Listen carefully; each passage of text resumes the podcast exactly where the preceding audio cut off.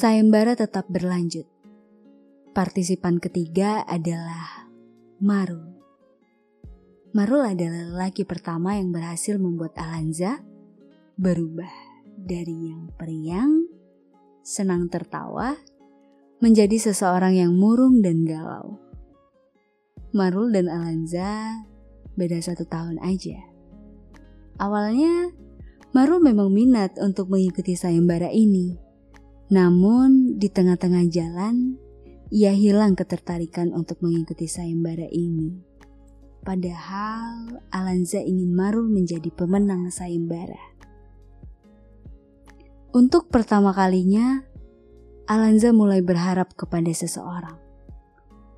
Untuk pertama kalinya, Alanza mulai menaruh hati pada orang lain. Untuk pertama kalinya, Alanza memiliki rasa ingin memiliki.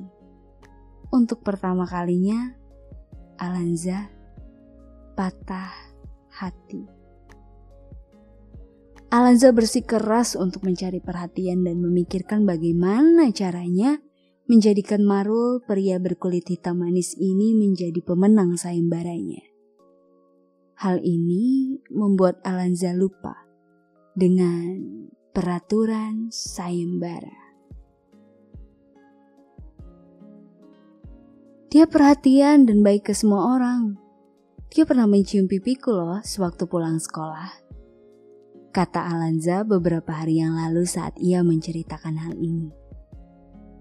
Tingkah dan ucapan Marul selalu bisa membuat hati gadis mana pun dulu. Kecuali Aine, teman dekat Alanza. Bahkan, Alanza sempat cekcok sedikit dengan Aine karena Marul menyukai Aine. Lucu sih, karena ini bukan salah Aine. Karena hal ini, Alanza sementara menutup sayembaranya. Butuh waktu lumayan lama untuk move on dari Marul dan membuka sayembaranya kembali.